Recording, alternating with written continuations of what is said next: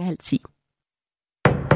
Nu er der nyheder på Radio 4. Mere end hver anden drikkevandsboring er forurenet med rester af pesticider og andre giftstoffer, og i mere end hver tiende boring er forureningen over grænseværdien. Det fremgår af et nyt drikkevandsudspil, som danske regioner har sendt til Miljøminister Magnus Heunicke.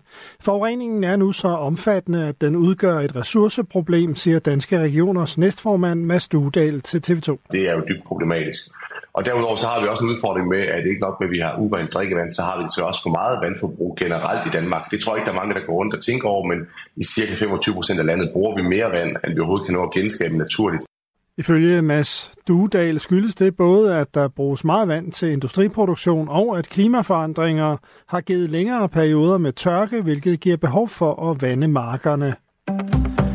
Højere renter var sidste år med til at løfte Jyske Banks overskud med 57 procent til 5,9 milliarder kroner. Det viser bankens årsregnskab.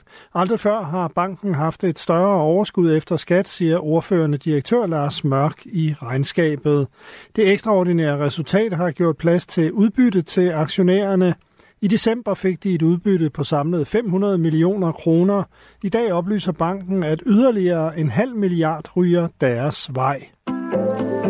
Den væbnede palæstinensiske gruppe Hamas har modtaget et udkast til et forslag om en våbenhvile i Gaza, der skal sikre 40 dages pause i alle militære operationer og udveksling af palæstinensiske fanger for gisler taget af Hamas. Det siger en kilde tæt på forhandlingerne til Reuters.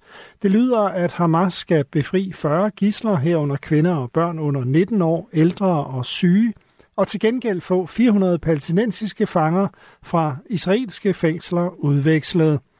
USA's præsident Joe Biden har også sagt, at han håber, at en aftale om våbenhvile er på plads mandag i næste uge. Kommunerne efterlyser flere praktiserende læger. Fra 2009 til 2023 er der kun kommet 42 flere praktiserende læger, viser tal fra Kommunernes Landsforening.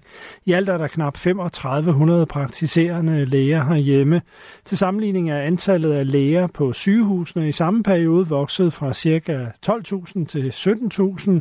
Den udvikling skal vendes, siger Sisse Marie Velling, formand for KL's Sundheds- og Ældreudvalg. Helt grundlæggende, så når man er dansker, så er man meget sjældent på sygehus. Man har ofte kontakt til det sundhedsvæsen, der ligger uden for sygehusene. Og derfor er vi også nødt til at have en meget bedre balance, end hvad vi har i dag. Både når det kommer til at fordele læger, men også i forhold til økonomien, der følger med i sundhedsvæsenet. Senere i foråret præsenterer Sundhedsstrukturkommissionen sine anbefalinger. Den er sat i verden af regeringen for blandt andet at styrke det nære sundhedsvæsen. I dag der er det sådan, at man bruger rekordmange penge på vores sygehus. Faktisk er vi det land i verden, der bruger tredje flest penge på alt det, der foregår inde på sygehuset. Tiden er kommet til, at vi får en balance, hvor man også prioriterer det nære sammenhængende sundhedsvæsen, der er tæt på danskernes hverdag. En tigerunge er født i Københavns Zoo for første gang i ni år, der oplyser Zoologisk Have. Ungen kom til verden for tre uger siden, men dyrepasserne vil sikre sig, at tigerungen var sund og rask, før de meldte noget ud. Det er en stor ting for os, derfor er vi virkelig glade for, at vi nu kan dele det med omverdenen, siger dyrepasser i rovdyrsafdelingen Sarko Sonne.